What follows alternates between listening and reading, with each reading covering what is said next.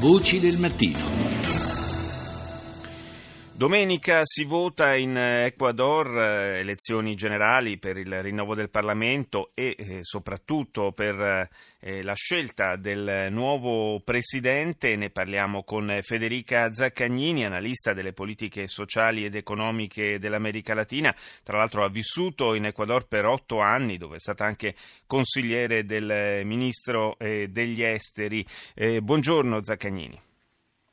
Buongiorno Paolo, come va?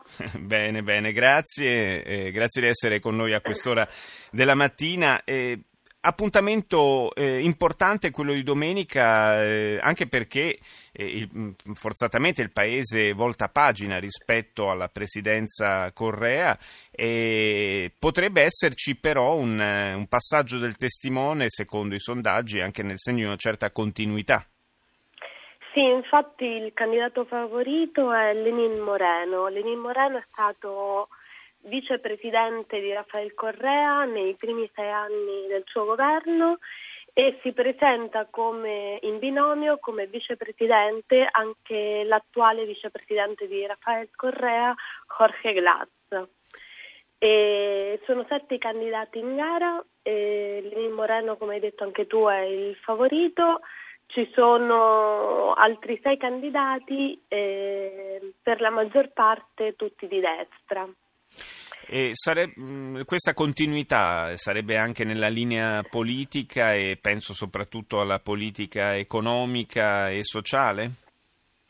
Sì, allora, innanzitutto c'è da dire chi è Lenin Moreno. Lenin Moreno è eh, stato il, il, vicepresidente riconosciuto dalla popolazione per un importante piano sociale rivolto alle persone portatrici di handicap che eh, sono state geolocalizzate in tutto il paese e a cui è stata data non solo il supporto eh, diciamo per, per, in qualche modo alleviare o migliorare la propria condizione, ma anche una serie di aiuti di aiuti finanziari, nonché un, uh, in molti dei casi più gravi anche l'assegnazione di una, di una casa di, di edilizia diciamo, popolare.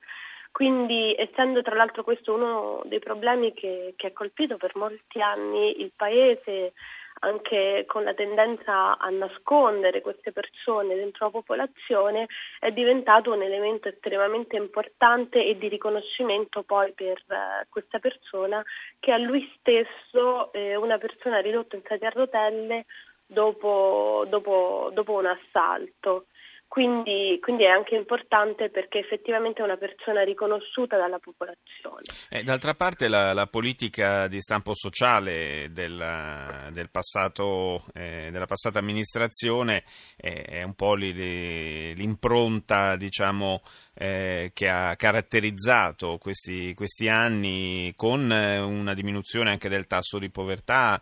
Eh, certo, l'ultimo, l'ultimo anno e mezzo più o meno eh, le cose, anche a causa del, del, calo del prezzo delle materie prime, eh, sono state abbastanza difficili anche per l'Ecuador.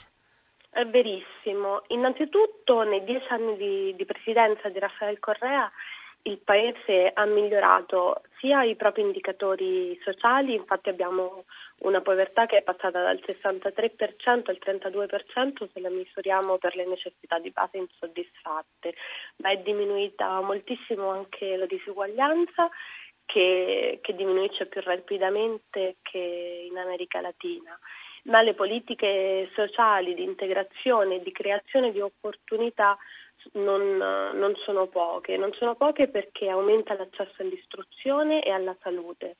E infatti tanto l'istruzione fino all'università come la, la, sanità pubblica sono pubbliche e garantite per Costituzione a tutti i cittadini.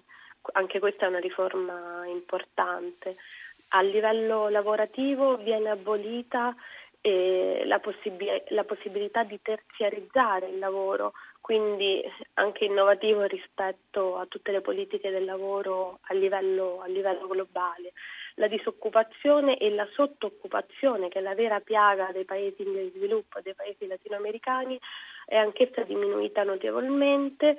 sta in genere diciamo, a livelli più bassi dell'America Latina, ma ciò che è importante è che eh, in, questa, in questo decennio la retorica politica ha coinciso con l'azione politica e con le politiche, le politiche economiche e sociali. Infatti, diciamo, la proposta eh, del socialismo del secolo XXI, della rivoluzione ciudadana, come loro amano chiamarla, è effettivamente quella di rimettere al centro l'essere umano come elemento fondamentale rispetto al mercato, quindi riproporre la, il mercato come uno strumento rispetto alla, al perseguimento della qualità della vita delle, delle persone. E questo, e questo, questo eh. No, dicevo, questo magari potrebbe essere insegnare qualche cosa anche a noi in Europa, tutto sommato.